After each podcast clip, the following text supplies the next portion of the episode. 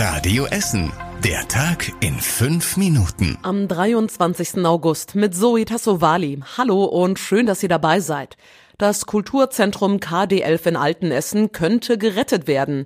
Der Kaffeebetreiber aus dem Erdgeschoss will das Gebäude kaufen und renovieren. Radio Essen Stadtreporter Kostas Mitzalis hat die Details. Ein gemeinnütziger Verein betreibt das Gebäude hinter dem Allee Center Altenessen. Er vermietet die Räume an Vereine für wenig Geld. Jedes Jahr machen die Betreiber damit etwa 250.000 Euro Miese. Der Bau ist ein Sanierungsfall. Eigentlich sollte er mit Fördergeld renoviert werden. Bis zu sieben Millionen Euro wollte das Land NRW geben. Doch dann zog die Stadt Essen die Notbremse. Die Baukosten hätten sich fast verdoppelt, heißt es. Deshalb soll das Fördergeld zurückgeschickt werden. Und hier kommt jetzt der Kaffeebetreiber ins Spiel. Sein Laden läuft gut, deshalb will er den ganzen Komplex kaufen und renovieren.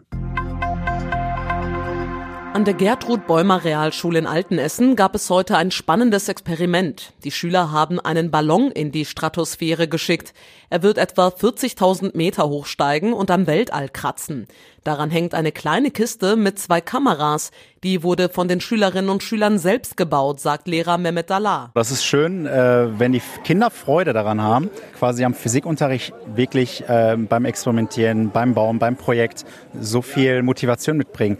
Ich glaube, dann äh, habe ich das Ziel irgendwo erreicht, die zu begeistern für mein Fach. Mit dieser Sonde werden von oben Aufnahmen von der Erde gemacht und später ausgewertet. Das Experiment ist Teil des Physikunterrichts.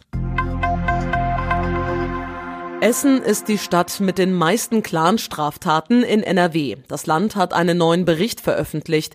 Demnach haben sich mehr als 11 Prozent aller Straftaten mit Clanbezug im vergangenen Jahr im Bereich des Polizeipräsidiums hier in Essen abgespielt. Im Schnitt gab es jeden Tag zwei Fälle. Die meisten Straftäter waren junge Männer. Meistens drehte es sich bei den Taten um Raub oder Körperverletzung. An der Statistik gibt es allerdings auch Kritik. Es wurden alle Straftaten von Menschen berücksichtigt, die einen clan-typischen Nachnamen haben. Die Entsorgungsbetriebe bereiten sich trotz warmer Temperaturen aktuell schon auf den Winter vor. Die Mitarbeiter sind in den Räumfahrzeugen unterwegs. Sie üben das Fahrzeug besser abzuschätzen und durch enge Straßen zu fahren. Das erklärte uns Christian Hermanni von den Entsorgungsbetrieben. Passe ich damit hier durch, wo es eng ist, wo verparkt ist vielleicht, äh, wo eine Baustelle ist. Und das wird einfach trainiert, dass man sich dran gewöhnt.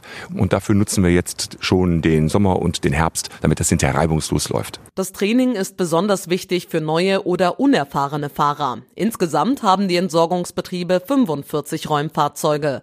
Alle Infos und Fotos dazu findet ihr auf radioessen.de. Und zum Schluss der Blick aufs Wetter. Auch heute Nacht gibt es nur ein paar dünne Wolken am Himmel. Es bleibt trocken und kühlt ab auf rund 15 Grad. Die nächsten Nachrichten aus Essen gibt's dann wieder morgen früh ab 6 Uhr hier bei Radio Essen. Bis dahin euch allen einen schönen Abend. Das war der Tag in fünf Minuten. Diesen und alle weiteren Radio Essen Podcasts findet ihr auf radioessen.de und überall da, wo es Podcasts gibt.